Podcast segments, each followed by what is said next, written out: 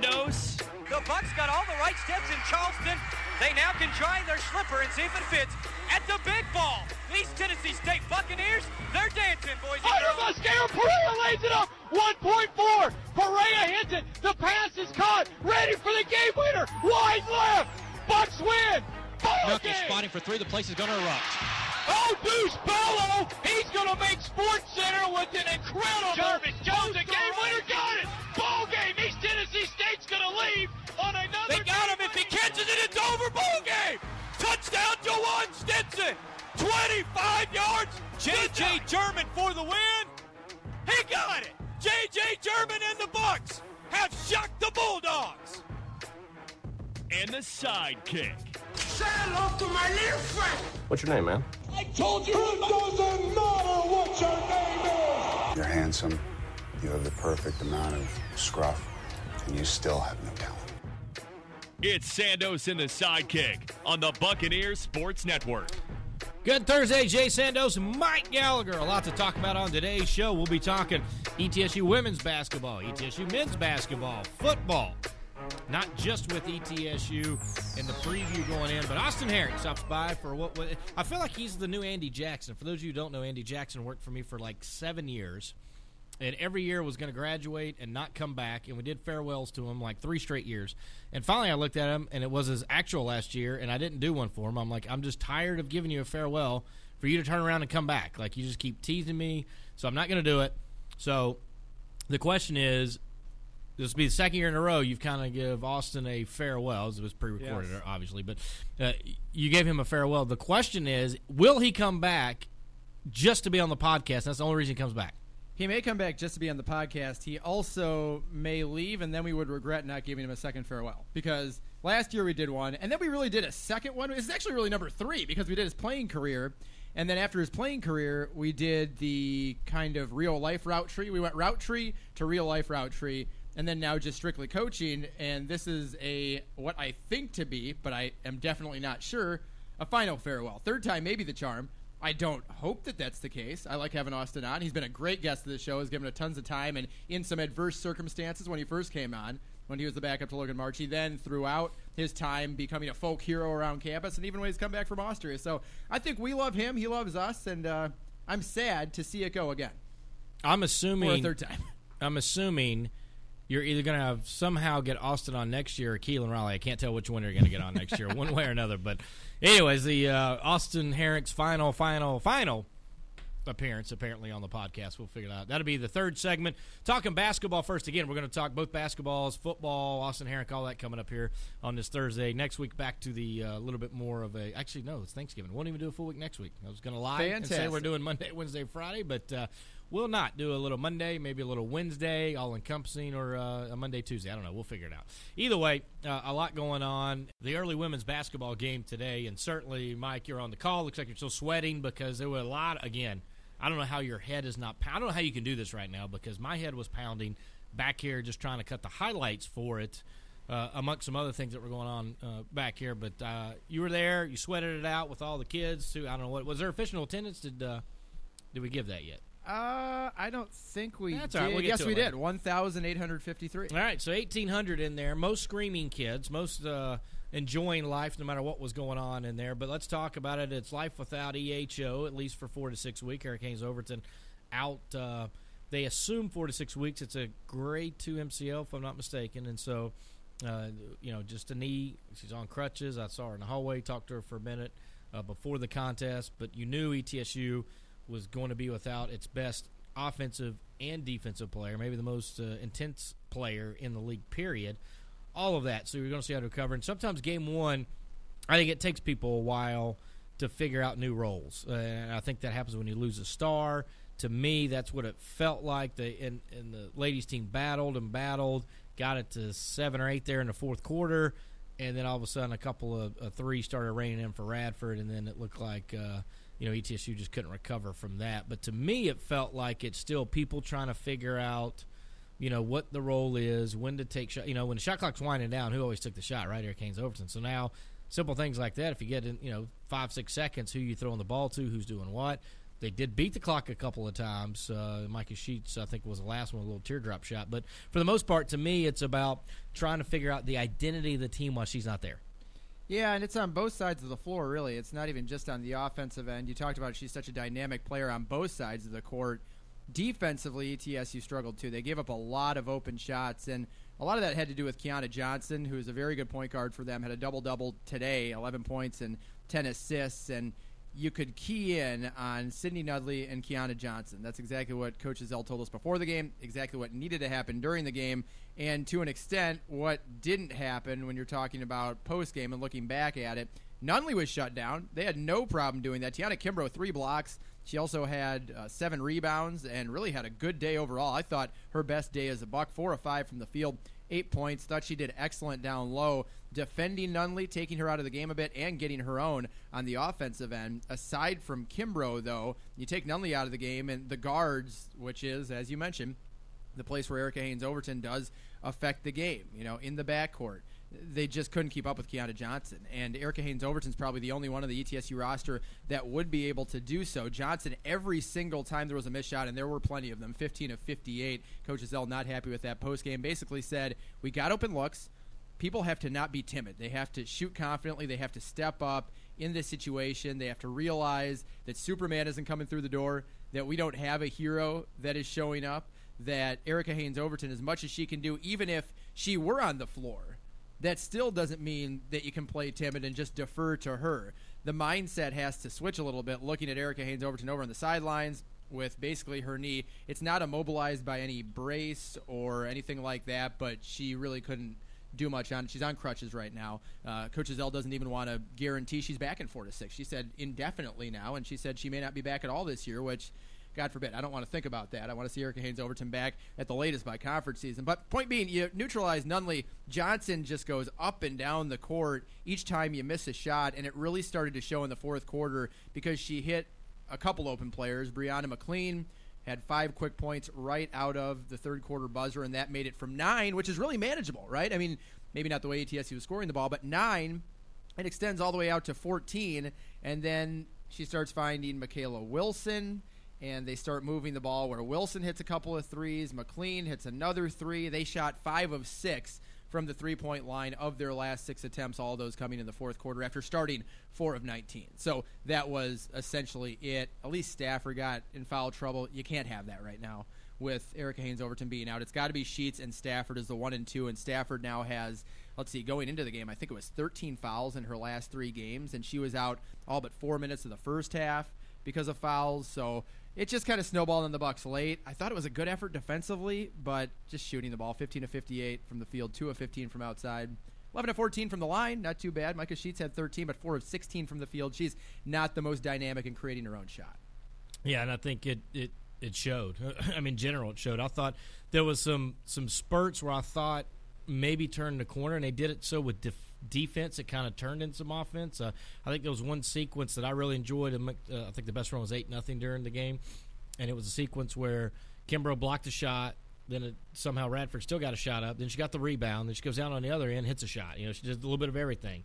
And there were spurts there where I thought Kimbrough looked good. There were spurts where I certainly thought Micah Sheets could do some things. It is just not – I mean, she's more of a spot-up, right? I mean, yep. Just – sit in a corner, maybe a pick and pop, something like that. But I mean, she's crafty. She can work her way open from time to time, but it's not consistent. Right, and I think that she needs somebody to distribute the basketball. And this is where I think maybe Kaia Upton, in her maturation process as a guard, and maybe taking over some of that. And again, you're still really without Jada Craig, who can handle the ball. And she's back. I'm not saying she's not, but she's not 100%. She's working her way in, doing some things.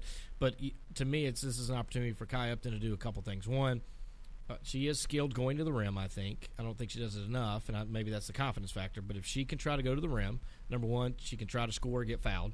Number two, dump it off to one of the post players. The third thing is it can help create a shot for Micah Sheets and get it going. I know Upton particularly not a long-range shooter, and that's fine. She didn't have to be. I think just going with an attack mindset for her, I think, can help open up everything else. I'm clamoring to see a couple of the outside shots to go down for ETSU, and a little disappointed again. Elise Stafford just 1 of 4 from out there. Harvey's the one I know she only got 2 shots today, but I just keep waiting on her to to be able to knock a couple loose shots down, because you watch her shoot, and she's got a nice shot, nice touch.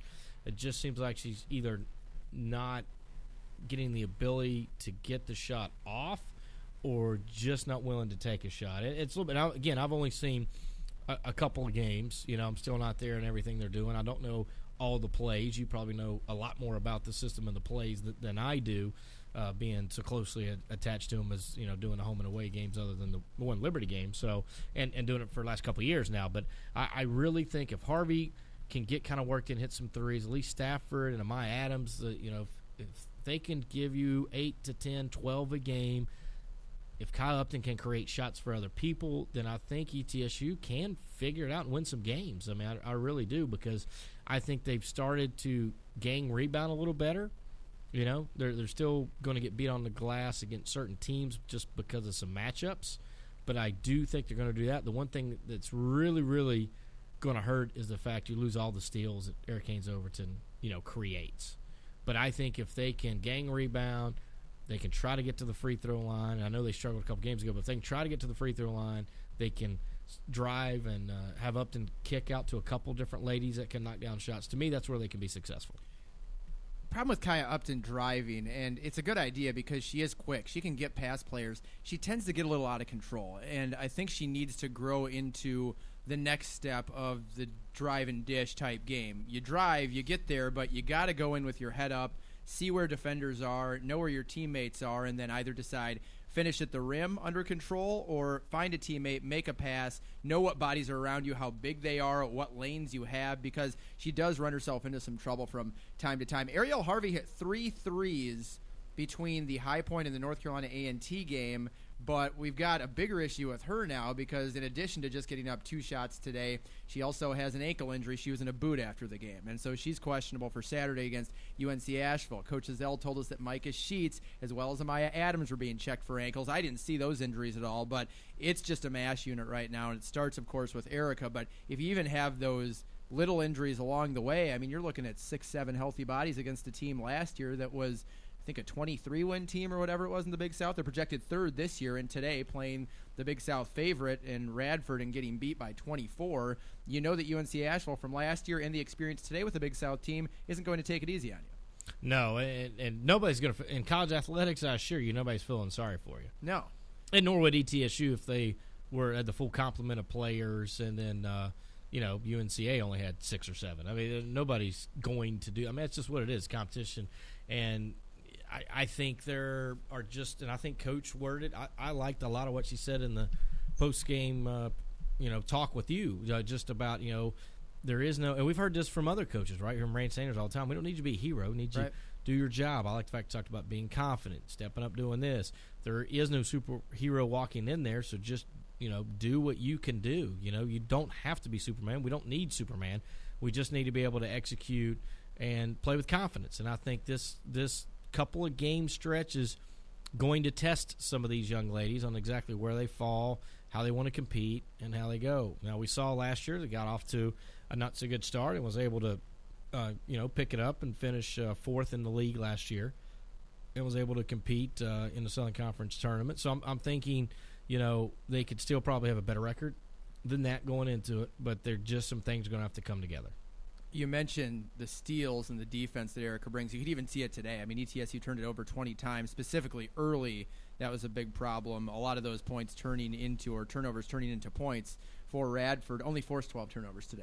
And a lot of ETSU's defense, when they've been at their best, has turned into offense and getting on the fast break, and Erica just getting uncontested baskets or broken floor situations, 2-on-1, 3-on-1. And that's going to be more difficult. I mean, Kaia Upton does a good job taking the ball away, but today she had no steals. You know, Erica just causes so much chaos when she's out there with her presence. She's all over the place, and not just offensively but defensively, she can make up for so many mistakes by others because of the ground that she can cover and her athleticism. So that is not going to be here until at least the Georgia Tech game, which is December 15th, and they just beat Georgia for the first time in Athens in their program's history by 33. So Georgia Tech looks like they are up.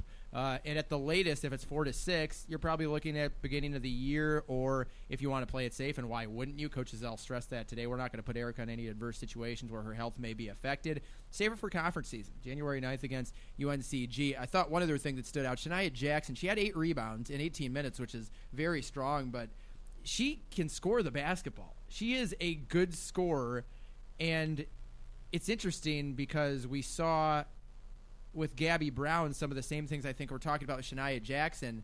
Gabby Brown today, 0 of 4, had her first 2 points as a Buck and 7 rebounds. I asked Coach Ezell off air about Gabby Brown. Will she have to do more? And she said, well, a bunch of people are going to have to do more, which, of course, that's the right answer. Erica Haynes-Overton is the quality of about 3 or 4 players on any given team, right? But she said Gabby Brown, who has only played 7 minutes coming into today and ended up playing 3 today, or pardon me, 17 today, so she more than 2.5 times her minutes output. Today alone, 24 minutes on the year, just those 2 points. Why wasn't she playing more in those first few games? And Coach Ezell said, it's not really that she's not good on the offensive end because she fills it up in practice, but she just doesn't translate that to the game. And she has some difficulty understanding the schemes and things such as that, but she's got the ability. She just hasn't been able to get it on game day. Shania Jackson's the same way. No points today on 0 of 6 from the field. You just are going to have to get a little bit more from everyone else. Like you said, you're not going to have to get a ton from 1 or 2 people. Don't anybody try to be Superman flying in with their cape. Don't anyone try to be Erica Haynes-Overton. Don't try to drop 41, get 10 rebounds, and get 7 steals. But if everybody is able to do a little more and be a little better and understand that it's not falling on 1 or 2 people, it's falling on everybody to step up and have their teammates back when she's out, then I think they're going to be okay, but you can't have your starters go 10 for 45 from the field, needless to say. You cannot, and I think that, and I've talked about this a lot, just because on the opposite, on the men's side, where Vonnie Patterson comes from junior college ranks, and generally you don't get people to play defense from junior college. I mean, you just don't. That's exactly the situation with Gabby Brown. And I don't know if it's coaching. I don't know if they're just worried about getting points to help get recruited or whatever it may be. But they have trouble. A lot of JUCO people have trouble translating into defense. Again, I don't know if it's the complexity of it. There's a lot of JUCO sometimes just go zone. They're not real worried about it. So there's a lot of things there to go. And so sometimes those guys are and girls are a little slower to come around. Now, will it take her a whole season to figure out, or will it take her 6 or 8 games? And the one thing I think can help you is – real minutes. You know, if you don't get in practice, I get it. You could kill them in a game, but if you get in there, you can either figure it out quick or you're not going to figure it out, right?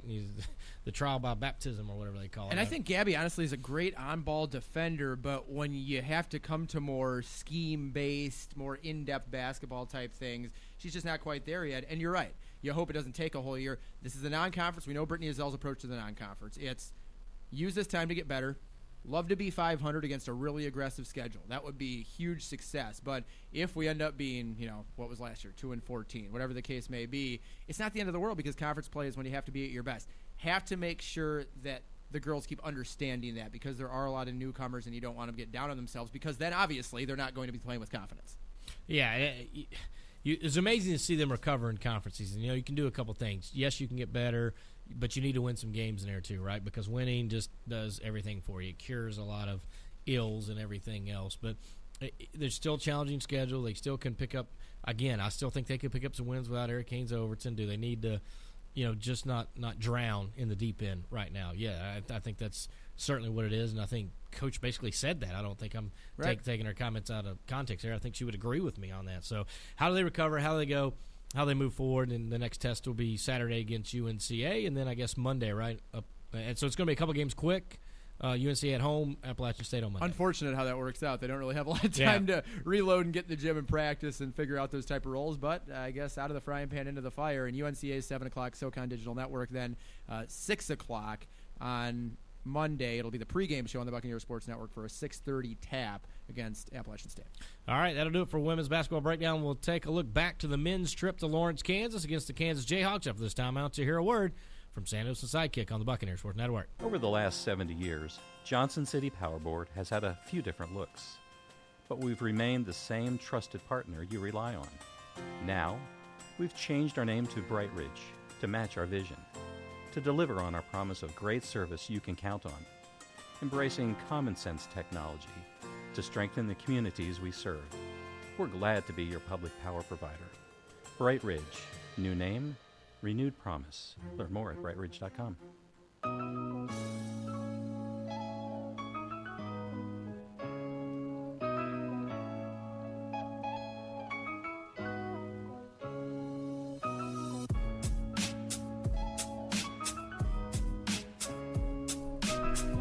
Sandoz and the sidekick back with you. Jay Sandoz, Mike Gallagher. Talk a little men's hoops. ETSU fresh off the trip to Lawrence, Kansas. It was the number 2 College Insider mid-major team versus the 4th-ranked team in the country.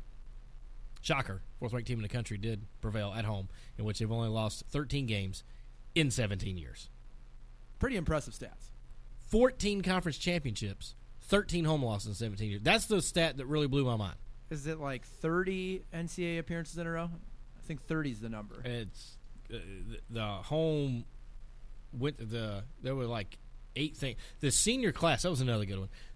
The senior class for Kansas since 1986-87 have all won at least 100 games.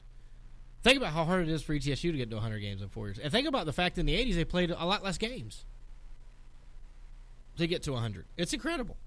It is since 1989. If I'm counting this right. So that would be, 30 in a row. So old Billy Self knows what he's doing over there. Yeah, he does all right. Yeah, he's done some good things. And, I think if you heard Coach's comments pregame or postgame, I should say. And there's some we're going to revisit. Well, okay, too. All right. So I won't give them all away. Let's talk about the game in general. We'll let Coach speak for himself in just a minute. I thought the run of 23-5, and you can look at it a couple different ways. It was 18-2, it was 23-5, it was 27-8. But whatever that run, wherever you want to start it and stop it, for about 6 to 8 minutes, again, depending on where you want to start and stop the run, was really not enough to put the Bucks away, but it certainly kept them at a good arm's distance away for a majority of the game. The frustrating part was, I think it was 4 or 5 times, and the stat here is the Bucks were 0 for 4 in the second half on shots with a deficit of 7 or less. So they had some looks. Coach Forbes talked about it. They had the chances, and they just couldn't capitalize. I didn't expect him. I was very confident heading into the game.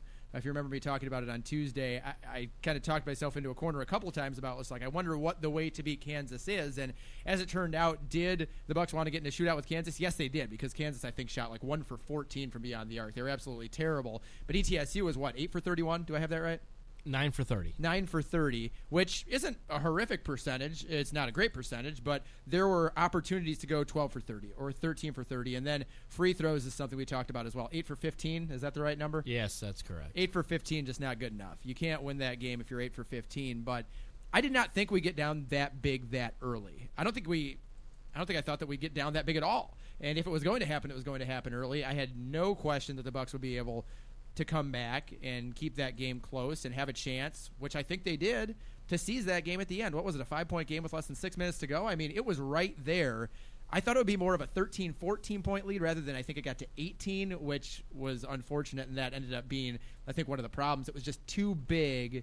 You had to play almost perfect basketball to be able to come back against the number 4 team in the country from down 18 at any point in the game, even if it was relatively early in the first half. So I thought it was a great effort, though. I really did. I wish that they could do those last 6 minutes over again, or really just the stretch from like 5 minutes to 2 minutes, because they went quiet, and that was when Kansas kind of stretched it out. Just didn't hit enough shots. And to me, I don't know about you, but that's environment to me, because the Bucks are a better shooting team than that. I don't know if they're a better free throw shooting team. That remains to be seen. I think they're a better 3-point shooting team, though, and at 41% coming into the night, that showed that. And then to only shoot whatever it would have been, 30 or so percent, and not hit those 2 or 3 that would have made all the difference, I think that's 16,000 fans, number 4 team in the country, unfamiliar environment. Well, big crowd. Number one, when you talk about, let's use Patrick Good as an example.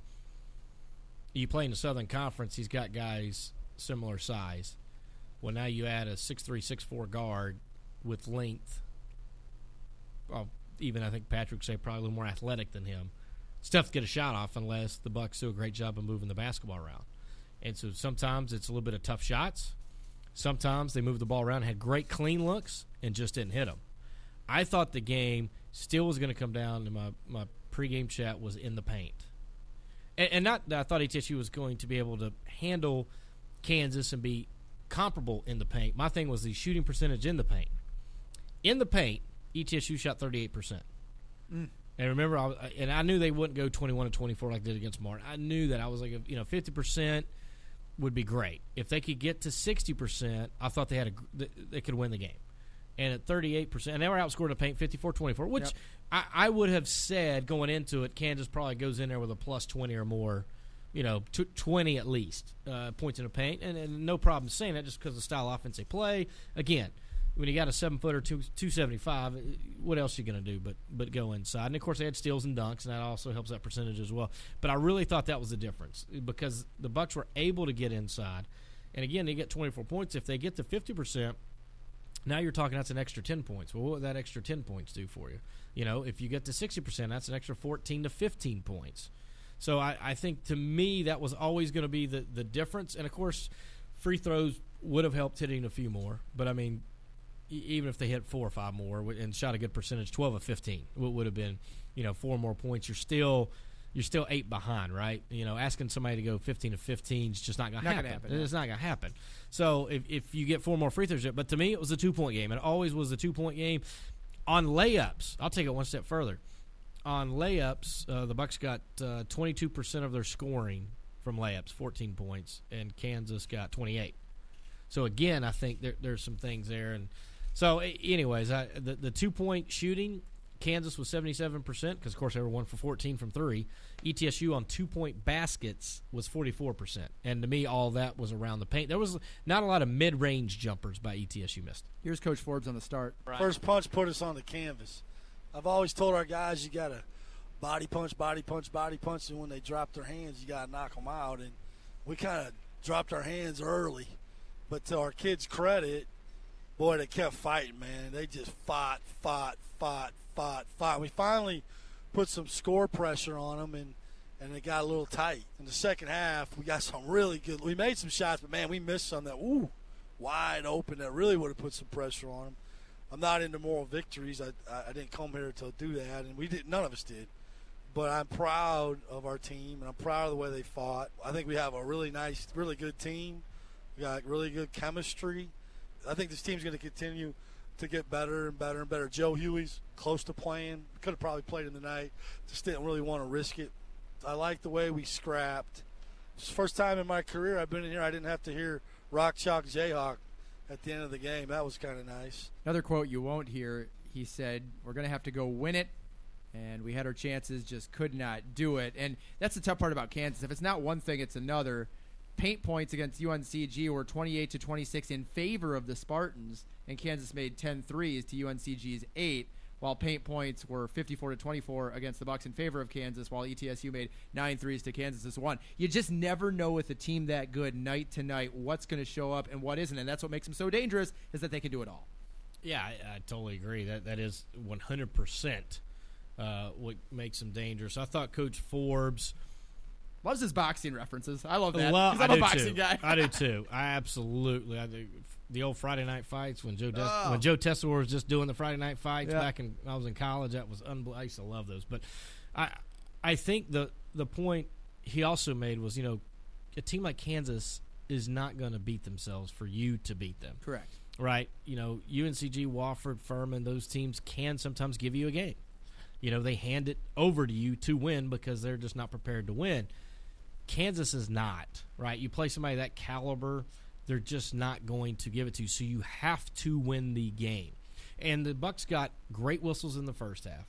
I mean, great whistles. Yeah, and you harp on that. You never think a fair whistle is going to happen on the road. And in the second half, and again, I'm not on air so I can say it now. They got mauled like 5 times. I mean, 2 of Bo Hodges plays, and I try to be nice and generous, but because they got so much in the first half, I kind of knew they weren't going to get as many in the second.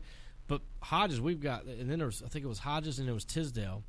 Tisdale took an elbow to the face, in which somebody got a great photo of it. I think it's on etsubucks.com. No whistle.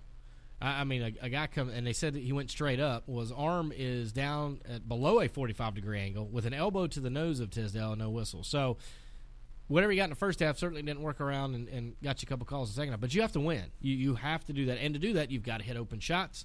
You've got to make hard 2-point baskets. I was talking to Tisdale in the airport and asked him about the shot that got blocked, and he goes, well, So I thought I made a pretty good move, and then I heard a ta-tunk because not one guy blocked it. Two guys slammed it off the backboard. And I'm sitting there going, where the heck did that guy come from?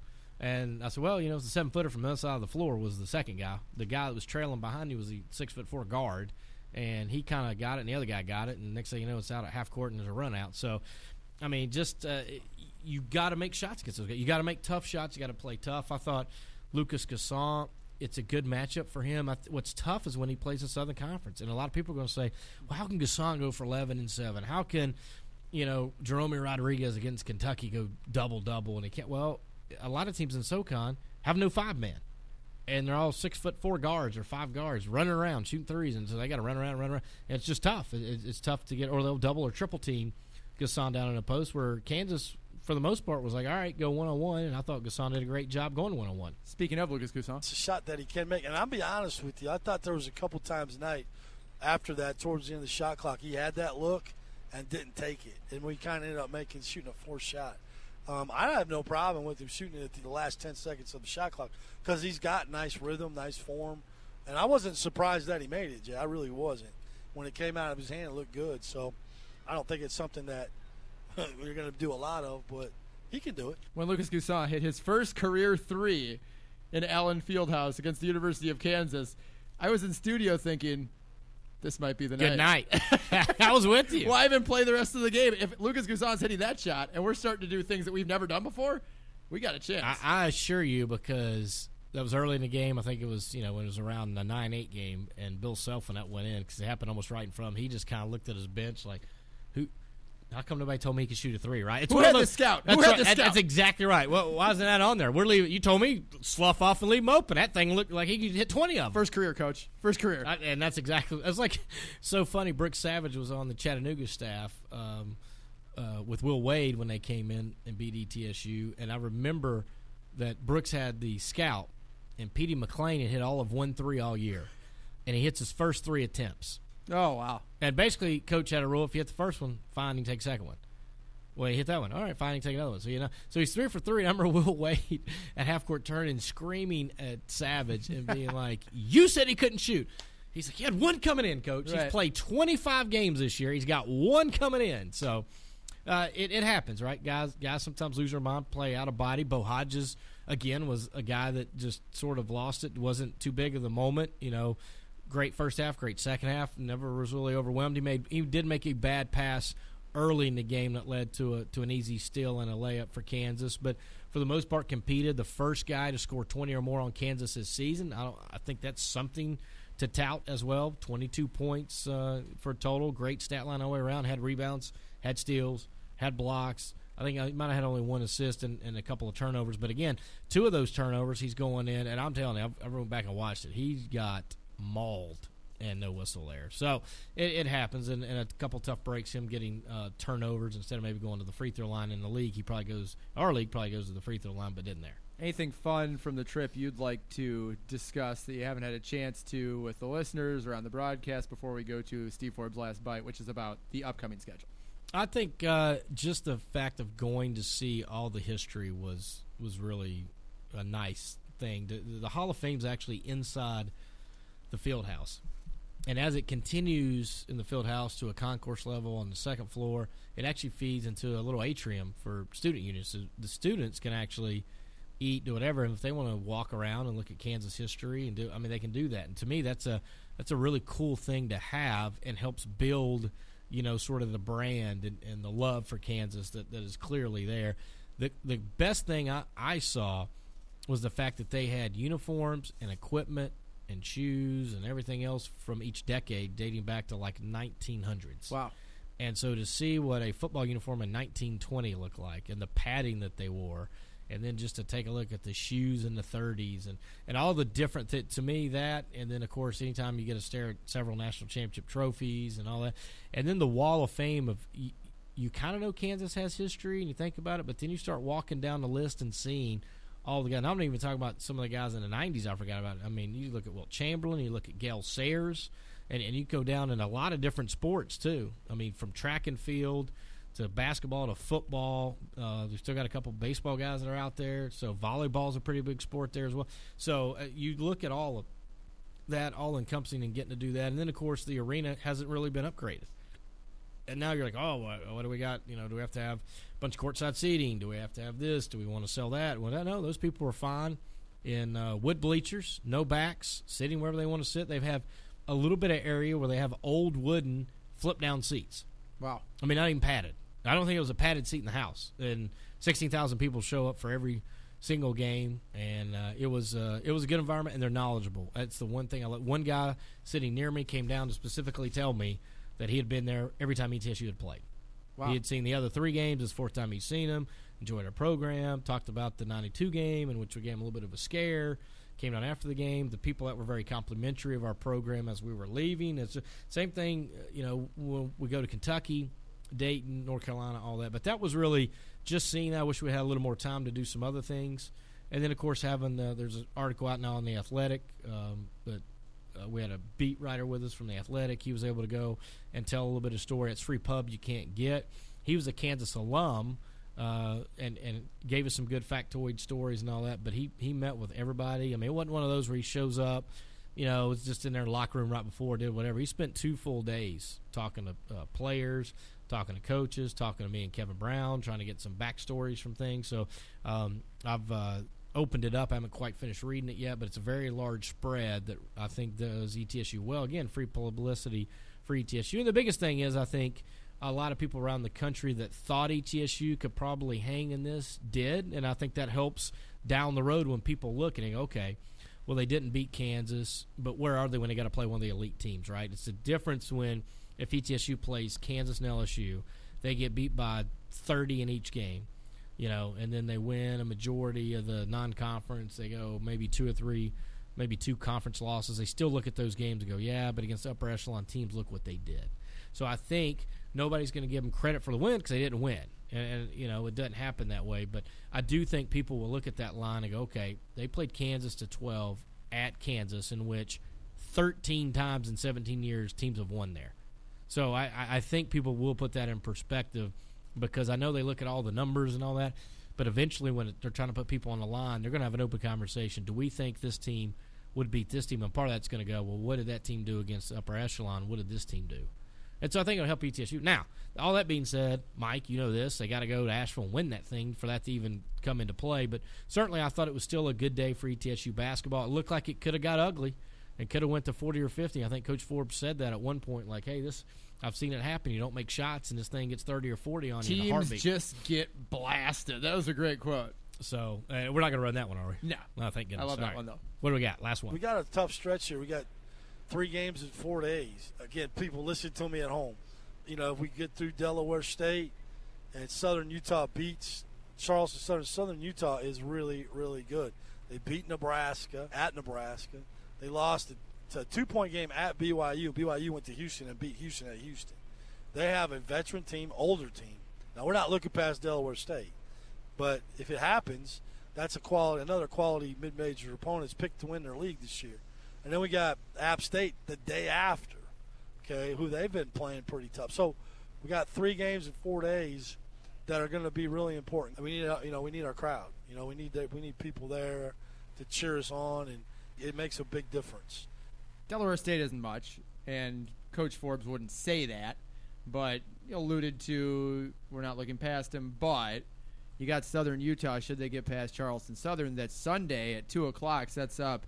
I'm not saying it's marquee ETSU Kansas. I'm not even saying maybe it's ETSU and Winthrop, but it is a strong mid-major, and some may argue that Southern Utah is as good as Winthrop. I think that some would have that conversation. So this gives a chance for 2 really impressive home games against mid-major programs that have turned some heads early in the season, which I think is great for the program and for the fans. Yeah, and that's one thing you can clamor for if you really follow mid-major basketball. And you know, at ETSU, a lot of times you get ETSU fans and others. So whether it's ETSU Tennessee, whether it's ETSU North Carolina, it's ETSU whoever. Throw. You know, I know one of the professors here went to Oklahoma and Kentucky, so he follows them with ETSU. And so no matter what it is, generally there aren't a lot of people. It's just ETSU, and that's okay. But when ETSU plays whatever, it's what it is.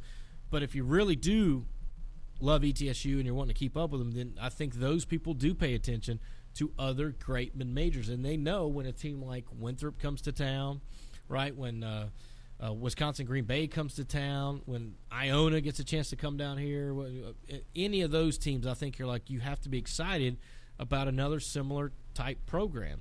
And I think getting Southern Utah, which a couple years ago I think won 20-some games. Last year I think they won 17. They beat somebody this year.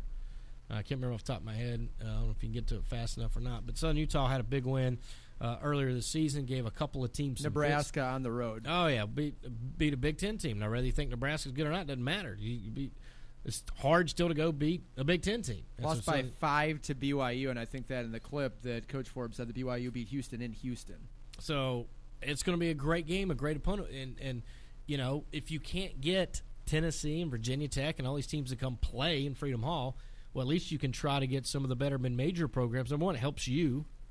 And number two, it does bring quality basketball to Johnson City. And so I think it'll be a great game if it gets to that. Charleston Southern's had a little bit of issues this year, and that's there's even a tie there because Coach Rodenbaugh is a former ETSU assistant.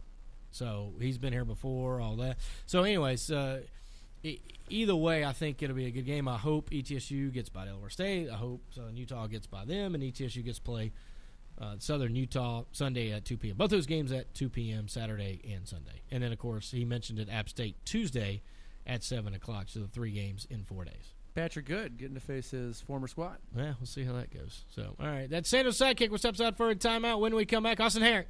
He'll talk to Mike Gallagher after this from the Buccaneers Sports Network. Life is all about perfect pairings. Sweet and salty, naughty and nice, hot and cold. Well, add Instant and Jackpot to the list because that's what you'll get when you add Quick Cash to your next Tennessee Cash play. Quick Cash is a simple way to turn one game into two. With Quick Cash, you'll have a chance to win up to $500 instantly right there at the register. Plus, you'll still have a chance to win the Tennessee Cash drawing later.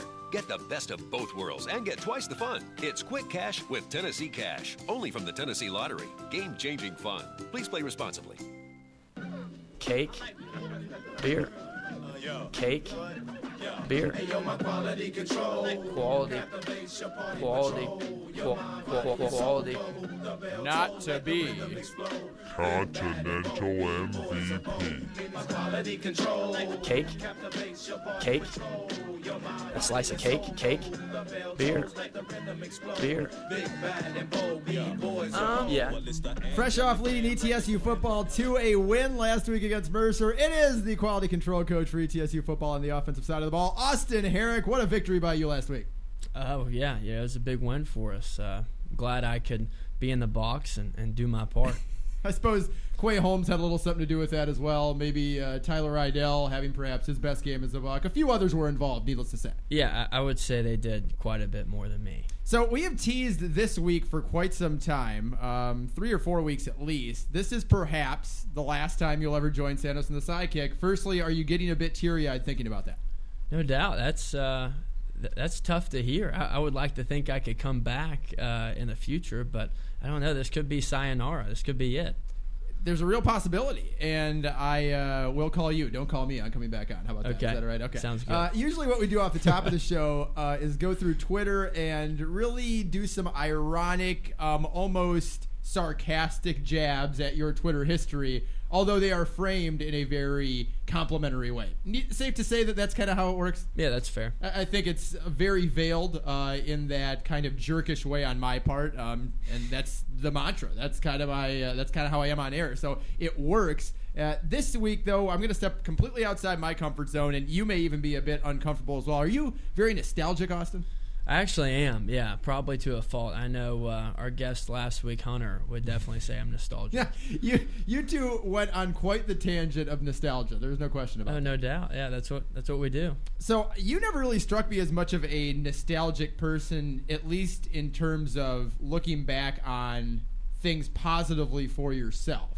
Whenever we seem to bring up anything to the good for you, you seem to kind of dismiss it and slide it to the side. You don't really want to talk about it much. It almost makes you a bit uncomfortable, as we actually heard, and we'll hear a bit later as well from you on your feelings about being on the show for all of these months and what actually has been, I think now, almost a year Yeah, actually over a little year. More. Yeah, more than a year because we started at the beginning of your senior year, so it's about 14 months. This week, regardless of how you feel about it, you may get a bit uncomfortable. You may really soak it in and enjoy it, but it is going to be largely nostalgia and largely positive and truly heartfelt positivity from this side of the studio. So I hope you're ready for it because if you weren't already feeling like your head was bigger than ever coming in, as it usually is walking into the studio, then it's going to be gigantic, massive, blow up the dome big after we're done here today. We're going back through Twitter and looking at the Twitter history that you've had and what I've been able to pull out of it. Yes, there's been a couple things here, a couple things there that have been good to poke fun at and, of course, look back on and hear stories about, and that's always been fun. I want to remind you this week what you have meant to the ETSU community, both on the field, around the community itself. Hunter Parker even talked about some of it last week. You go somewhere with Austin Herrick and he's signing babies' foreheads. He's giving autographs to anyone that comes up to him. There's pictures being taken. The praise is being heaped upon him. When you were around Austin Herrick in public, you are nothing. He is everything. So you got it a little bit last week, but in the more genuine sense, I looked back on Twitter and tried to pick out what I thought were the most representative comments from people on Twitter about your time at ETSU. Are you ready? Ready to go, yeah. Logan Harris, @SloganYo. Just reminiscing on last football season, and this was about a month ago, and what a baller Austin Herrick was. How does it feel to be such a baller? I mean, we definitely won a few more games last year, but I don't know that that was because I was a baller by any means. Logan Harris thinks you're a baller. Garrett Tumlin, @TheGTumlin on Twitter. I'm really happy for Jalen Hurts, and this was regarding his quote-unquote comeback, you know, and the resurgence that he's making. But in all caps, Austin Herrick had one of the best comeback stories of all time. Your thoughts? I mean, do you put it up there? He did his on a much larger stage, but that was a pretty cool comeback we had. I'd say one of the best-kept secrets in terms of the biggest comebacks in the history of sports. I was with you until you said the history of sports. @David McAvoy, WJHL, local reporter, videographer, takes some pictures as well, does a little bit of everything for WJHL. Austin Herrick is what a great sports story is all about. His ETSU football career alone would make a great movie. What studio are you going to make this movie with?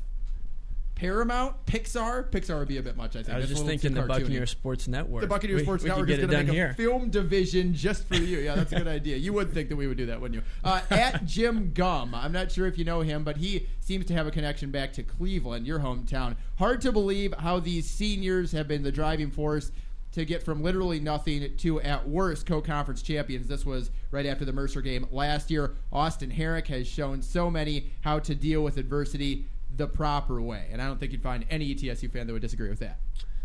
I appreciate that. Jim was my neighbor growing up.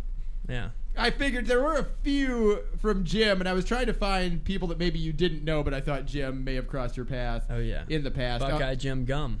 You even have a nickname for him. He's got like a sports show that he does. Yeah. I saw. I think it's the Blitz. That's right. Yeah, exactly. No @3puttpotter. And this was in response to Kane O'Neill, former WJHL journalist here, has since moved up to Boston, did very good work for WJHL, covered the Bucs extensively, someone that I'm sure a lot of ETSU fans are familiar with and have probably even met from time to time. I believe he talked to you right before the bye week last year after you claimed the at least Co-Southern Conference Championship and going into the Sanford game, which was the season finale in the regular season last year. And the quote was, "Awesome video. Austin Herrick, number 7, a true role model in every way, a Christ-following, hard-working team player who encourages everyone around him. The kind of legacy that will live on in perpetuity. So very proud of him." I know Ron as well. That's Ron, okay. Yeah, Ron Potter. He goes to church with us back at home, yeah. @3puttpotter. There was no picture or anything, so I was like, maybe this is just a random Austin Herrick fan. And there are random Austin Herrick fans out there, many of them. He plays golf with my dad quite regularly. Yeah. I love these connections back home. And then the Buccaneer Sports Network, matter of fact, and this is, I can't believe I didn't remember this, because as we've discussed, and it's convenient for me, I use the Buccaneer Sports Network as a way to show praise for you when I feel it's appropriate, and then also to act like I don't run the account when it's convenient. So I kind of work both sides of the fence there. Mark Spear from Western Carolina, good friend of yours, someone you're very familiar with in the conference. I think the admiration is mutual. He told me during an interview, and we tweeted this out, that you remind him and that you are to the level of Devlin Hodges. And when you said that you are Devlin Hodges to me on the show a couple of weeks ago, I cannot believe I did not remember this and said it at that time. But to make a perfect circle of 2019 Austin Herrick quotes on the show, you, from a football coach in this conference and in your own mind, can agree that you and Devlin Hodges are equal to each other. It's not as outlandish as the stats look. No doubt. Devlin, if you want to throw, we'll get together and, you know, have a drink and go throw football. It almost sounds like a challenge, but it also sounds like a friendly thing. But secretly, I know that for you, you would be out to prove something. Yeah, it'd be competitive, but there's no hard feelings, no doubt. I think it might end in blows thrown. No question about that. I'm going to have to come over here and do this next part of our Austin Herrick walk down memory lane, if you want to call it that, reliving some of the glory times of Austin Herrick here on Sandoz and the Sidekick and in the ETSU community and on the football field as a whole. We have some real audio to really bring you back, and this one I think may make you shed a tear. It's been a long time. The last conference title. 49 years. The first Southern Conference championship in school history. First one of any kind since 1969. The last playoff game. 22 years. First appearance since 1996. East Tennessee State back in. This Thanksgiving, 15 years to the day that ETSU football was left for dead. Today marks the day it's more alive than ever. It's the home, Johnson City, Tennessee. Okay. The colors, blue and gold. The goal, a national championship. We got to win. We got to keep on winning. Now the tables have turned. I always said we'd get our payback. Finish. We're just trying to finish this year. We're a force to be reckoned with. We don't have any quit in us anymore. I'm a cowboy. I'm a steal. The Bucks have taken just 4 seasons to go from rebuild. 2014, we have it! The program was dormant. It's a shame that for 12 years it was not a topic of conversation around here. To reload. Sexton puts it down. JJ German for the win. He got it! JJ German and the Bucks have shocked Snap the ball. Snap is good. Hold is down. The kick for the win is good. East Tennessee State knocks off Kennesaw State in the season. Oh, they do. They got him. They got him. If he catches it, it's over. Bowl game. Touchdown, Jawan Stinson. 25 yards. Good night. The comeback story that was 12 years in the making has culminated over the last 12 weeks with late game comebacks. Now Roberts, just the delay. Can he get out of the end zone? And Moorhead, I don't know that he did. Bucks get the 2 points and the ball back. Bucks hold, they win the game. Roberts, he's trying to get outside. Is he going to be able to get a pass off? He does. Throw him behind. It's over. It's Third over. Overtime. 4th and 1. They hand off Sailors. No trouble getting it. He breaks free. 15, 10, 5. No trouble. Touchdown, Buccaneers. Man, unblitzed. They grab a hold of Tyree Adams. It's short. The ball game's over. The ball game's over. Austin Gatewood, the 5th-year senior, wraps him up. The comeback of a quarterback.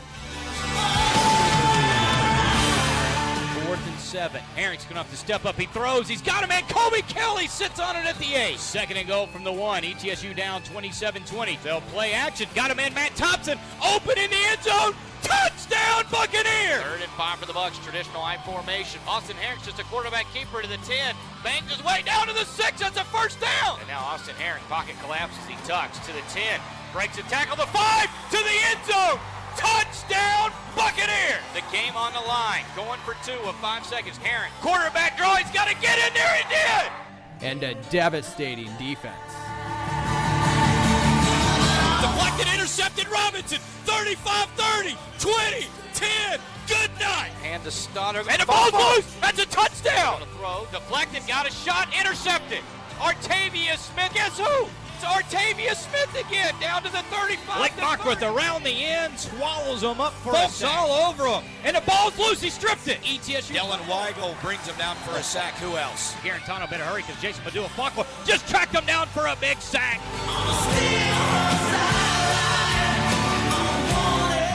From dust in the ruins to diamonds in the rough. Got him in. What a catch, Quay Holmes. One hands it and gets all the way into the end zone. Herrick wants to set up a screen to Quay Holmes. Holmes midfield, a lot of running room at the 40. Cut back to the 30, still on his feet to the 20, to the 10, to the end zone. Cut back follows a man right side and walks his way into the end zone. Touchdown, Quay Holmes. A castaway to a champion. ETSU will pick up the victory 21-18 over the Mercer Bears. They are champions. From the darkest of days to the peaks of the postseason.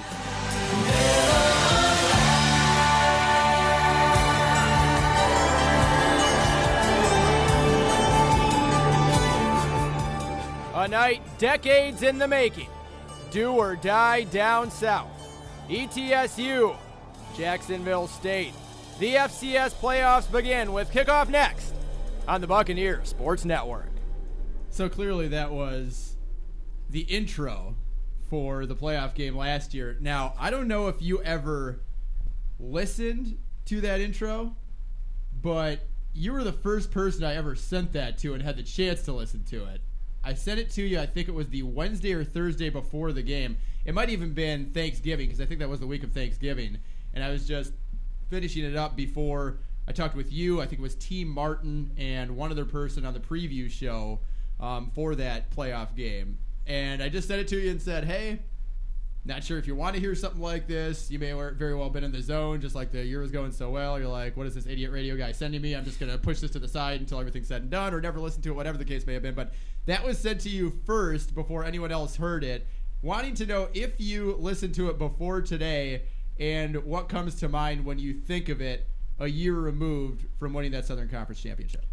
I do remember you sending that to me. I listened to bits and pieces of it, I think. I was with Austin Gatewood, and we were listening to it.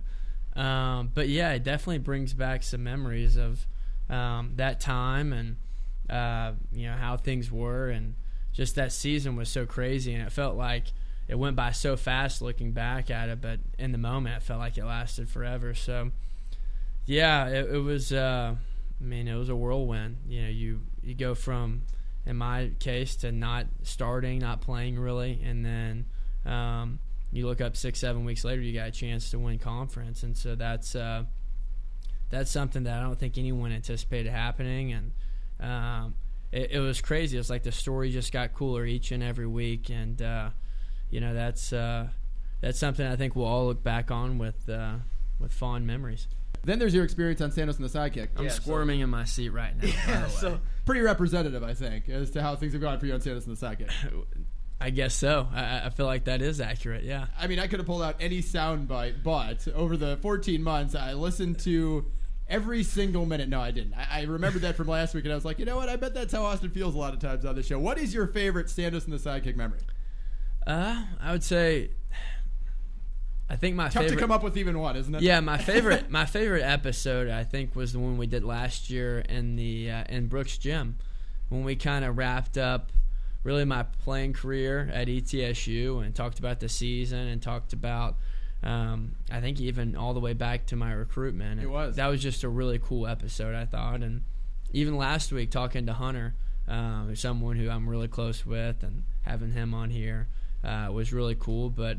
I would say my favorite memory is wrapping up the season last year in Brooks Gym. What's your favorite memory at ETSU that we wouldn't have heard? Because we've talked so much about your football career. We've witnessed a lot of great moments. We've witnessed the highs and lows of emotions with you. That's kind of when we started doing shows with you, was when we got word that you didn't get the job out of camp. You'd be the backup. And to us, it didn't really matter because – just a good dude, good talker, good story, really a significant figure in ETSU football's resurrection, and someone that fit what we were trying to do really well, and obviously have done a great job since we've had you on to, I think, entertain listeners and give some insights and do everything under the umbrella of what we were hoping. So when we look back on all those, I can pull out a ton of them where I'm like, wow, that's really cool to hear that, or this is something I wouldn't have known. And certainly if you repeat a story, that's okay, because you are not going to remember every single one you've told. But one that you don't think that you have told us yet that stands out as a big plus in your experience here. Yeah, I mean, my favorite memories are definitely the ones I made with my teammates and my friends, really off the field and outside of the dome.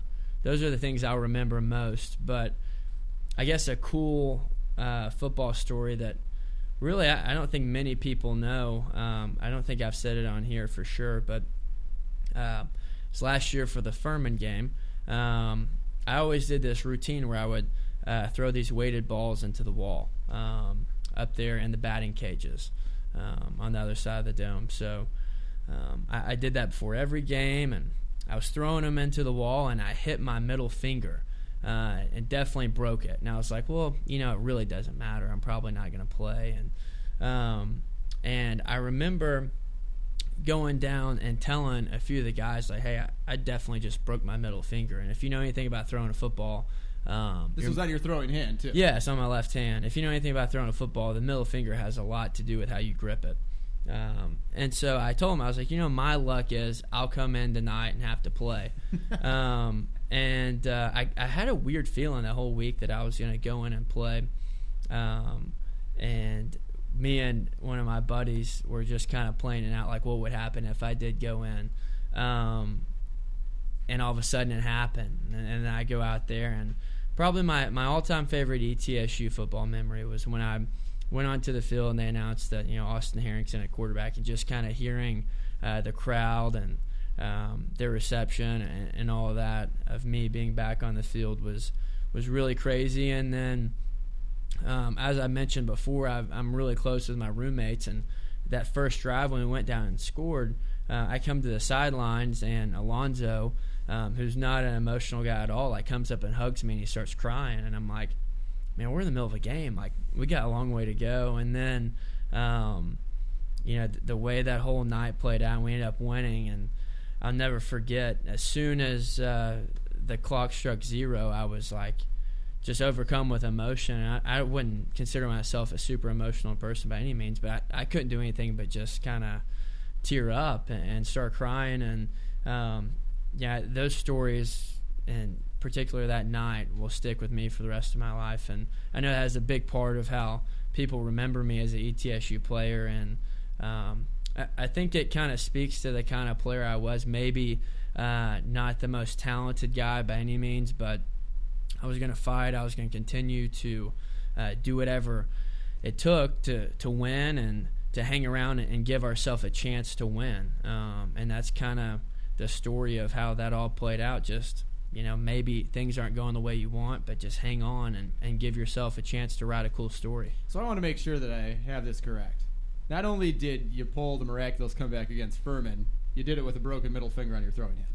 Yeah, it was just kind of really odd that out of all nights, that's the one I had to break my finger, you know. But yeah, it was cool. I guess. How did you do that? I don't know. I forgot about it. You didn't feel it. I didn't even think about it. Yeah. The next day it was sore, but you know, I mean, it's just it's not like a broke leg or anything. So. Just a broken finger on your throwing hand when you're throwing a football down 21 points in the third quarter in your first extensive action of the year in your senior year. Yeah, you're right.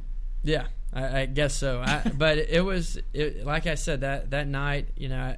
It's not interesting enough to be a movie, but if there's any part of my life that was, you know, going to be captured on cinema, that night, maybe that season could. Well, I thought that season was good enough to be a movie personally, right. And I know that there's in a lot of people's minds maybe not enough that went into covering that year, and rightfully so, because I think it was such an incredible set of circumstances, such an incredible story, such a unique rise from, as you heard in the audio, just from the ruins to, you know, the highest peaks, right? And while that feeling exists, I hope that hearing that little 5-minute bite that we used for the intro gives you at least an idea of that story compressed and how big it was. And it's not a cinema, motion picture, feature film 2 hour bit, but that's what we were trying to capture in those 5 minutes when we did that intro. This could be your last game as a member of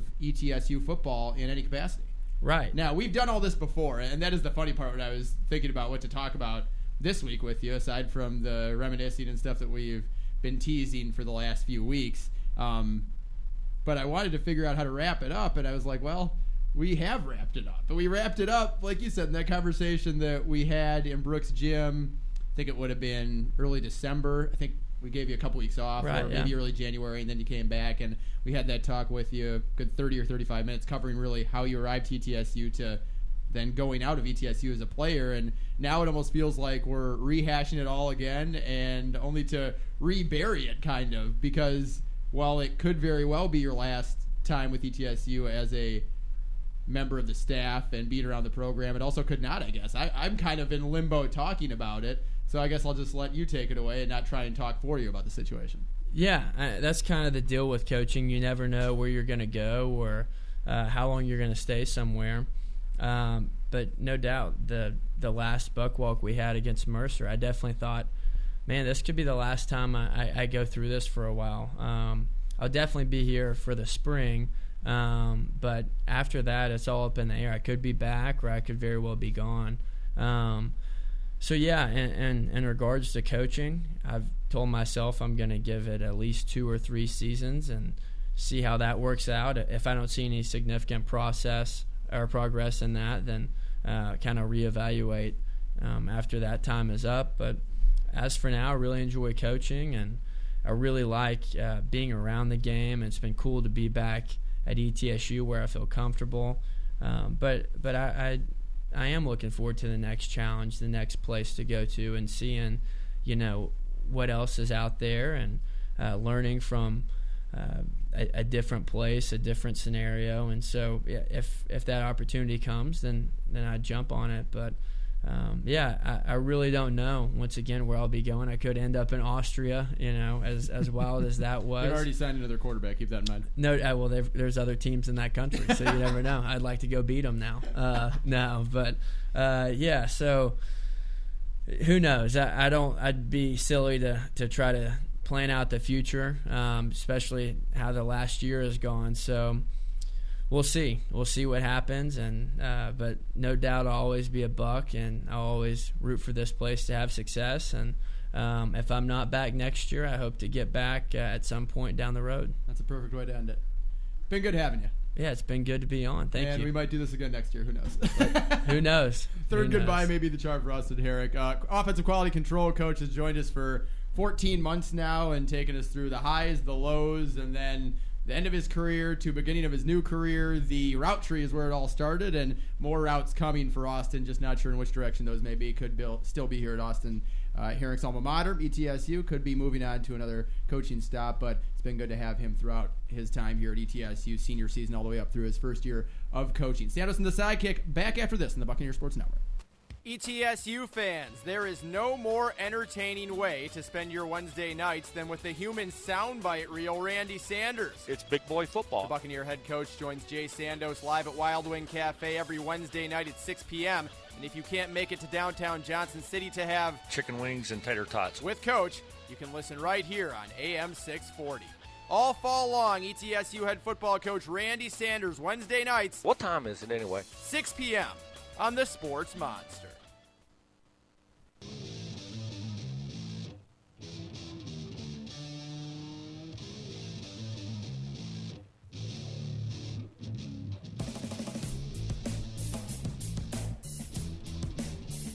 Personally, I want to know if you're emotional that Austin Herrick may very well have just made his last ever appearance on Sandoz and the Sidekick. Now that we get a chance to talk about it post and you've listened to it, did you shed a tear? No. I can see one in your eye right now. Left eye. He's coming back. He's coming back. I see some kind of... It's allergies. I've sneezed like 75 times over here. It's like a salty discharge. Can't even breathe. My nose is going... Yeah, I'm not quite sure. You know what was a good story, and I just thought about this right this second. When I scared the living daylights out of the girl that was setting out the spread of food, even though I told her we were about to do a podcast, And, of course, I'm just sitting there in silence, and then I come in hot with the open, and she literally jumped out of her skin and was just staring at me like, what the heck's going on here? I was like, I just told you I'm doing a radio/podcast show. I said podcast. She kind of looked at me and said, it's a radio show. And she was like, oh, okay. But still, like, I scared her the living daylights out of her. I think that was something that stuck out to me because I scare women a lot just in general. But I think that was funny because she's over there laying out muffins or something. And next thing I know, a couple of them hit the floor, and she's looking back like, what the heck's going on back here? Firstly, what happened to those muffins? Well, I ate the one. I told her to go ahead and bring them over to me. Fantastic. I mean, you know that. Come on, let's go with it. But my point there too was the allergy. Several times I had to mute myself to sneeze. Oh, it was ugly. Yeah. And, it was not good. And so I'm doing that. So that the allergies is what's going on here, not the Austin Herrick. Austin Herrick will be back because it's just going to happen. It's like we can't break up with Austin Herrick. But, you know what? It's kind of like that rash you had in college. It wouldn't go away. Right? It just keeps going. It's going. Oh, is that not you? Oh, anyways. It keeps going and going. And that's one of those things. So, anyways, maybe somebody else. Secondly, are you happy or sad that we are eschewing bold predictions this week? I thought it was a good idea just to give us a break. Happy. We need to reload. Something ain't been right. I don't know what it is. Maybe I'll be better at hoops. I think we'll reload. Oh, we got to make some year-long hoops predictions. Yeah. And we also, maybe on Monday, go over our season-long football predictions, at least the ones made about ETSU. Okay. Maybe that can be bold predictions. We did some college, right? We did ETSU, did college, and we did pros. We did pro picks. That's not a bold prediction. We predicted. Well, yeah, but we're getting what? A point for each of those. So we predicted the entire NFL playoff bracket, which we still have to wait on. But, yeah, we did college, yeah, I vote which next we may have to wait on, too. Because your Clemson won in it. But still, I think next year we need to do where we get one do-over. So out of our pro picks, we can just trade out one team. Not everything. You're not redoing everything, but one just egregious. You didn't know something was going to happen. You could trade them out. I don't know. Anyway. I would still not trade the Oakland Raiders. I don't think you should. Even though Antonio Brown didn't work out via your bold prediction in the open that we would usually play right about now. My bold prediction exactly worked out exactly how that says. Yeah, yeah. There may have been some clever editing. Hey, point being. Let's talk more football. Important this week is football. More important is football. Vandy, ETSU. End of the year. Vandy, ETSU, and you look at the Vanderbilt Commodores are 2-8. I think their Super Bowl is the next week. I don't know where people feel like this could be a trap game. My guess is a 2-8 Vandy team still looks at 3-8 ETSU and kind of scoffs and says, all right, we got Tennessee next week. Hopefully Missouri beats Tennessee. Agreed. Then we have a chance to block them from going to a bowl. So at least if we're not good, we stop Tennessee from going to a bowl. I think that's the mindset. I would also say I think there are coordinators' jobs that even though Derek Mason got the old vote of confidence, a tight game against ETSU or a loss to ETSU could certainly take that vote of confidence away in a heartbeat. And I think the coordinators, because there are a couple of games recently where Vanderbilt, and I know they play in the SEC and it's a whole different animal. Train wreck. When you only can muster about 128 yards in a Division I conference game, and I know it's Florida and the defense and the speed and all that, but I think they only had like 128 yards total offense, whatever it was. To me, they need to make up some numbers. So this could be a game that could go two ways. One, ETSU is going to play a tight game and roll the dice, see what happens. Or two, actually three things. One, it's tight, sort of see what happens. Two, Vandy gets up early and tries to pack it in and save everything for Tennessee. Or three, the coordinators are like, hey, we've got to up some of these stats because we've looked so terrible, so we need 700-800 yards total offense, and we need to put about 90 on the board. So there's three things to me that could happen. Bucks make it interesting. Who knows, right? Get a shot there late. Two, Vandy gets a decent-sized lead and packs it in, and maybe it's only a 14, 21-point game. Or is it a situation where if Vandy does have some success, that they do try to score as much as humanly possible? I go back to the 1998 game, ETSU, Miami, Florida. And there was some name. ETSU was fresh off the 96 playoffs, just missed playoffs in 97. Miami's coming off a losing year. Everyone's starting to think, hey, ETSU can go down and win that. Give them a fight. Miami wasn't very good. This, that, and other. They had Bubba Franks at tight end, had Edgerrin James at tailback, got Ed Reed, Dan Morgan. They got all these guys, a couple receivers I'm forgetting, Reggie Wayne maybe, I don't know, whoever's there. But they had like 11 guys go to the pros. 11 guys off that team went to the NFL, and a couple of them could be Hall of Famers is how good they are. So that being said, ETSU goes down there, and it's 33-17 in the fourth, okay? Miami, Florida, because this was first year BCS, and margin of victory mattered. Miami starts onside kicking. Oh, wow. And got it to 66-17 or 66-24, something like that. But really, the game wasn't that bad, and I don't know that Vandy could score 66 on itself, just judging on what's going on here. But, you know, they're stepping down and playing FCS teams, so maybe they can get things going. So this game strikes me as that. You could maybe see Vandy try to be Miami, Florida. I don't know their onside kick, but try to score as much as humanly possible. I could certainly see them saying, hey, we want to leave some bullets in the gun for next week when they play Tennessee and try to figure out if they can beat them.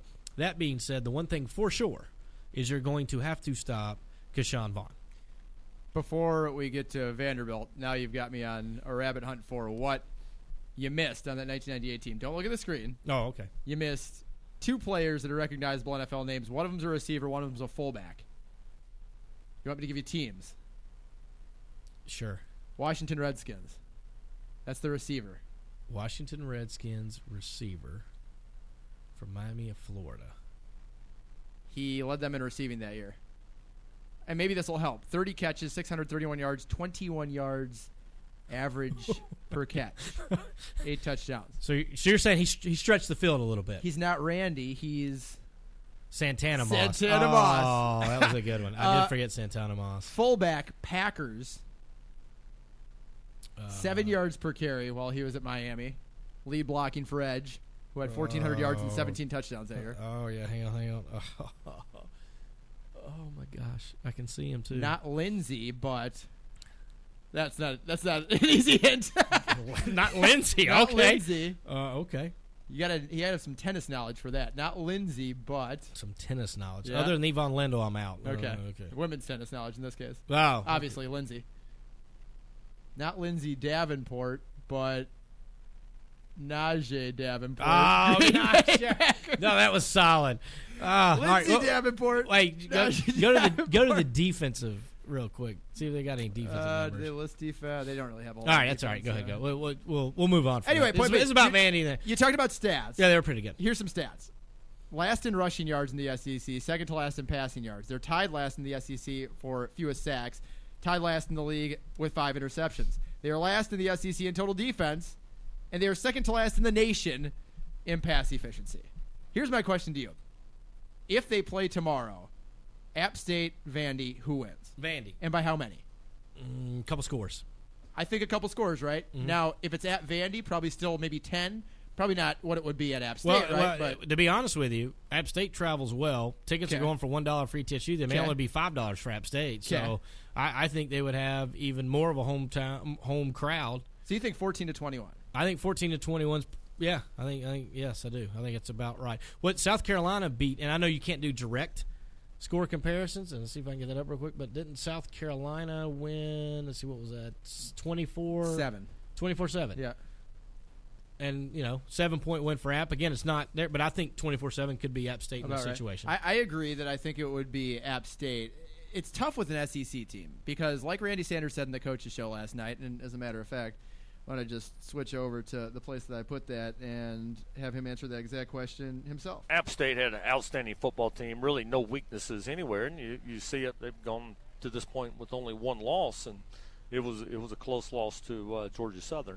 When it came to size, they weren't that much bigger than us, and in some cases weren't as big as us, but they were fast. I was concerned about that speed going in. Vanderbilt, they kind of remind you of watching Stanford, which is, where Coach Mason had a lot of ties and things like that, but they're a big physical football team. They're not as fast as Appalachian State. Now, that doesn't mean they're slow. When you compare them to the teams we've been facing, they're still going to be fast. So, but they are a big, strong physical football team, and we're going to have to make up our mind it's going to be that kind of football game. Get hit in the mouth, but we're going to hit them in the mouth too and see how it all goes. It's still a 60-minute game, and let's go play. So to me it comes down to what's more dangerous for a team like ETSU, size or speed. So, it may just be a bad matchup if you say size. Right. Speed, it was 21-7. Let's not forget, App State, 44 minutes in, was 21-7. The speed thing sometimes you could negate. Now, again, App State didn't have any long touchdown run. They had long sustained drives, but they didn't bust a play for 40, 50, 60 yards, which they have against everybody else this year. They've got a 40-yard touchdown in every single game this year except for ETSU. So they've been able to get those big plays. They weren't able to do that. the size thing, especially with ETSU being thin and the defensive line and all that, this year particularly, I would say that the size is a little more concerning. The speed can get a game a little more out of control, right? You can get beat by a lot more with speed than you can with the big bruiser, but the big bruiser may just grind you away and you're really not in it, right? And you're just trying to survive that last little bit. So I think the size for this ETSU team, now moving forward and some other things, you got more depth, it might be speed. But I think it's going to be interesting. The fact that they saw App State, they saw the speed, again, it was a long time ago. Will there be a quarter, two-possession adjustment, whatever it is, to the speed of the game? That'll be interesting to see. But the size is what's concerning more to me, because you think about the offensive line and you write off all these numbers, and they're doing it against an SEC defensive line, which I think we all agree, if you're looking at defensive line as a whole as a conference, right? Now, that's not to say there aren't teams like Wisconsin, Ohio State, and some guys that can put out NFL talent on the defensive line. But I think if you're talking about straight across defensive line, best defensive lineman, 5 stars, all the other things, you know, some of the people they're going against, clearly week in and week out, it's just a different animal.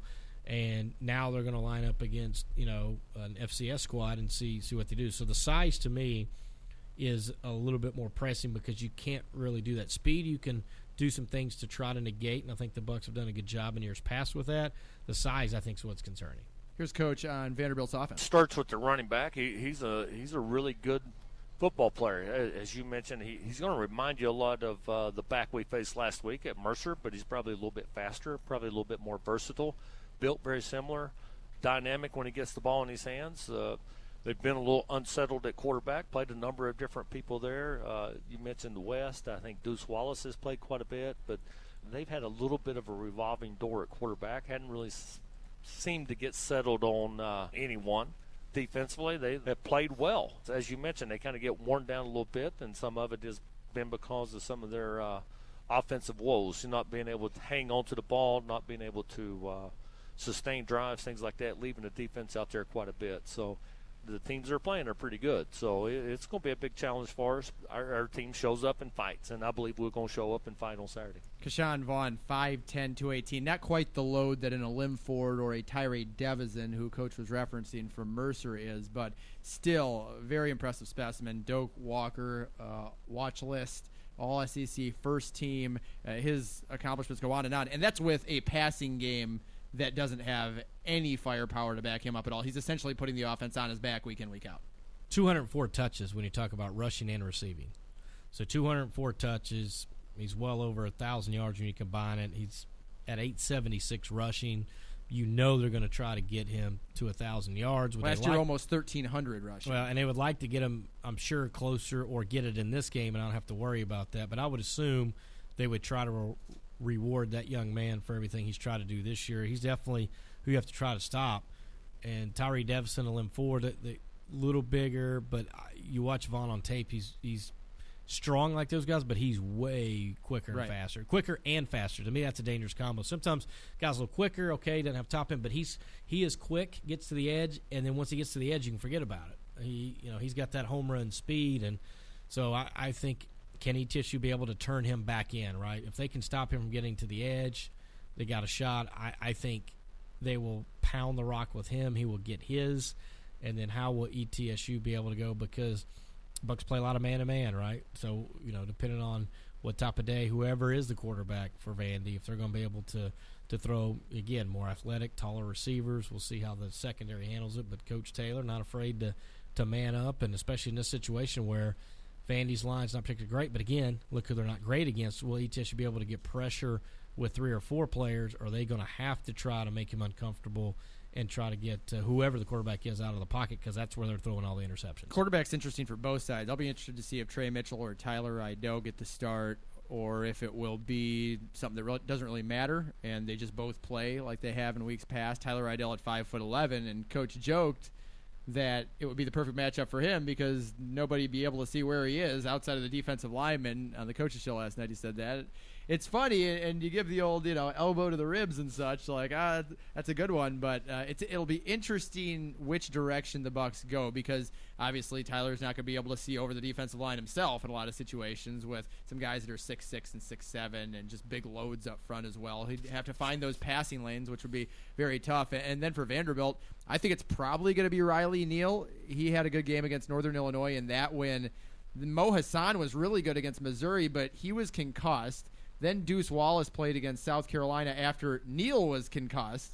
Wallace was bad against South Carolina and Florida. Neal came back last week and wasn't good against Kentucky, but with Hassan having not played the last couple of weeks and Wallace being so bad, you would imagine that it would be Neal, although that still hasn't been confirmed. So some question marks on both sides. Here's one more from Coach on Vandy's offense. The same thing that's concerned me the last couple of weeks, honestly, is just stopping the run. Going into the Mercer game, they were going to run the ball. They were going to give it to their back, and they certainly did that and had some success. Western Carolina, you knew you had to stop the run, but the quarterback was more involved in it. Vanderbilt will run their quarterback, but it's going to be their tailback. Hey, that's the guy you got to stop. Obviously, I'm sure they understand they're bigger, faster, stronger than us, so they're going to try to impose their will on us that way, and we need to play with great pad leverage, do our job up front. We're going to have to show up as a defensive line. Linebackers are going to have to do a great job fitting the runs. Art and Tyree or MJ or whomever's back there at safety is going to have to do a great job with their eye discipline where they can still play the play action but yet get downhill and be involved in the run game because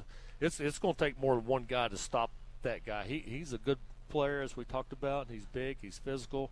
That's going to be challenging for us. Neal doesn't really run. Wallace doesn't really run. Mo Hassan will run a bit, but again, the likelihood of him coming back, his concussion was really ugly. It was targeting that was way, way late against Missouri, and that was a game that they won, and he was really good. Maybe started to figure some stuff out, but then gets really just helmeted right in his own helmet, right in the side of the head, and head just jammed into the turf right when he was sliding feet first. It was bad. So I'm expecting it to be Neal, which means essentially, yeah, you're just worried about the running back Vaughn, and there's really no other runners that do a lot. I mean, he's got 178 attempts of their 302, and the 124 others, 39 for Keon Brooks, so that's what, 4 a game for the backup running back, 39 for Riley Neal. Some of those are sacks, so he doesn't really run it a whole lot, and that's just a smattering of some others with Deuce Wallace having played a lot, some sacks there, and Hassan a couple of sacks there too, and he's probably not going to play, so those carries are removed. So it is very interesting. I don't think that this Vanderbilt team is very dangerous in too many areas. One strange thing is they do have 3 defensive touchdowns, which is third in the nation. And for a defense that's been so bad, it does worry me that they force the big play. And Coach Sanders was talking about that last night. Just, it seems like against the Vanderbilts or the Tennessees or the Appalachian States, once in a while, if you have a tip ball, it'll just end up in somebody's hands. Or you'll not have a guy that was down be whistled down, and there's no clear evidence for review, and it turns into, a bad situation for your defense, or it's returned for a touchdown, something like that. So I don't know. That's really all that worries me. If you look at what the Bucks have done this year in their 3 wins, and all 3 of them, they've scored in the first quarter. They had rushing touchdowns, multiple rushing touchdowns in 2 of them, and they had their best rushing totals of the season against Shorter and Mercer in those 2 wins. So got to run the ball. Had multiple rushing touchdowns in all 3, and then you also scored in the first quarter. So get Quay Holmes going, score early, and obviously you're going to have to kind of control the pace and get the running game going because in your passing game you don't know what you have. And Vanderbilt in the third quarter has been horrific. Yeah, it had a lot of issues. Again, sometimes that happens to be when a coach of an SEC school, kind of peels the paint off the locker room for maybe not how they played, and they come a little fired up in the second half. What is Derek Mason saying to his guys? I don't know. It's not working, whatever it is. Because they've been in a lot of games. I mean, Florida was 2 scores, Georgia was 2 scores, this is the half. And that's what I think happens sometimes. Again, there used to be a saying, and I've said it on the podcast, they used to have a buddy who would coin the phrase, bad teams can aim a good team for a half. And then either depth or the good team wakes up or whatever it is. And especially if you're playing a team like Vandy, they just, he would say, Georgia's not really concerned about Vandy, and all of a sudden they're hanging around. Coach says, all right, boys, how do you want the next week of practice to go? Ooh. How do you want to handle this? That's motivation. That's exactly right. So I was just interested in all the quarterbacks. So, they had Shermer last year. Pat Shermer's son was quarterback, and he was unbelievable and gave Vandy a lot of great opportunities to win, including the game at Notre Dame that I watched all last year just because we were off that Saturday. But You look, they brought in a graduate transfer, Riley Neal, who played at Ball State. Deuce Wallace, people may remember, because he's just down the road from Sevier County. Played Sevier County High School. You know, was a teammate of J.D. Griffin's. There's a couple other ties that were there with him. And Amo Hassan is a kid from Miami, Florida, that's a redshirt junior that actually went to community college for a couple of years, started at Syracuse and went to Coffee County Community College. So they've gone a couple different routes. They've gone high school. They've got a JUCO. They've got a grad transfer. They've just been trying to figure it out. And part of that, as ETSU fans know, when you get 4 or 5 quarterbacks taking snaps, you know, that's not necessarily a great thing, and I think Vandy's trying to figure it out as well. 6 of their 8 losses, 2 scores or less at the half. So they've been in games. They just have not been able to figure it out in the second half, put together 60 full minutes. And, heck, I mean, the Bucs know about that a little bit too. That's kind of how it's been this year for them as well. Yeah, been tight. Third quarter's not been real kind to ETSU as well. So maybe wins the third quarter and come out there and win the game. Who knows? ETSU would certainly like to have it come down to that and to see, you know, that's all you want. As a fourth quarter SEC place, have a shot. You never know. I think it'll probably be like a 3.5 touchdown spread if that ever does come out. Haven't seen one yet. Maybe a little bit more just because it's SEC and even the worst team in the SEC against an FCS team, yada, yada, yada. Well, it's definitely going to be under 57, which Western Carolina's getting at Alabama. I saw that opened as 67 in one book. I think they took that off the board, but I saw 67, in which case, of course, you and me would never do such a thing. But, boy, I'm liking Western Carolina to lose by less than 67. Oh, anybody. Give me anybody. Anybody. It doesn't matter. So shorter university. Yes. Well, I don't know. It's okay, you're going to get too crazy. So, anyways, that's Sandoz Sidekick. Don't forget, we'll be back with you Monday recapping football, men's and women's basketball. Thank goodness no bowl predictions to recap. We'll get you set for Appalachian State women's basketball and Appalachian State men's basketball. Monday. Back in here. See ya.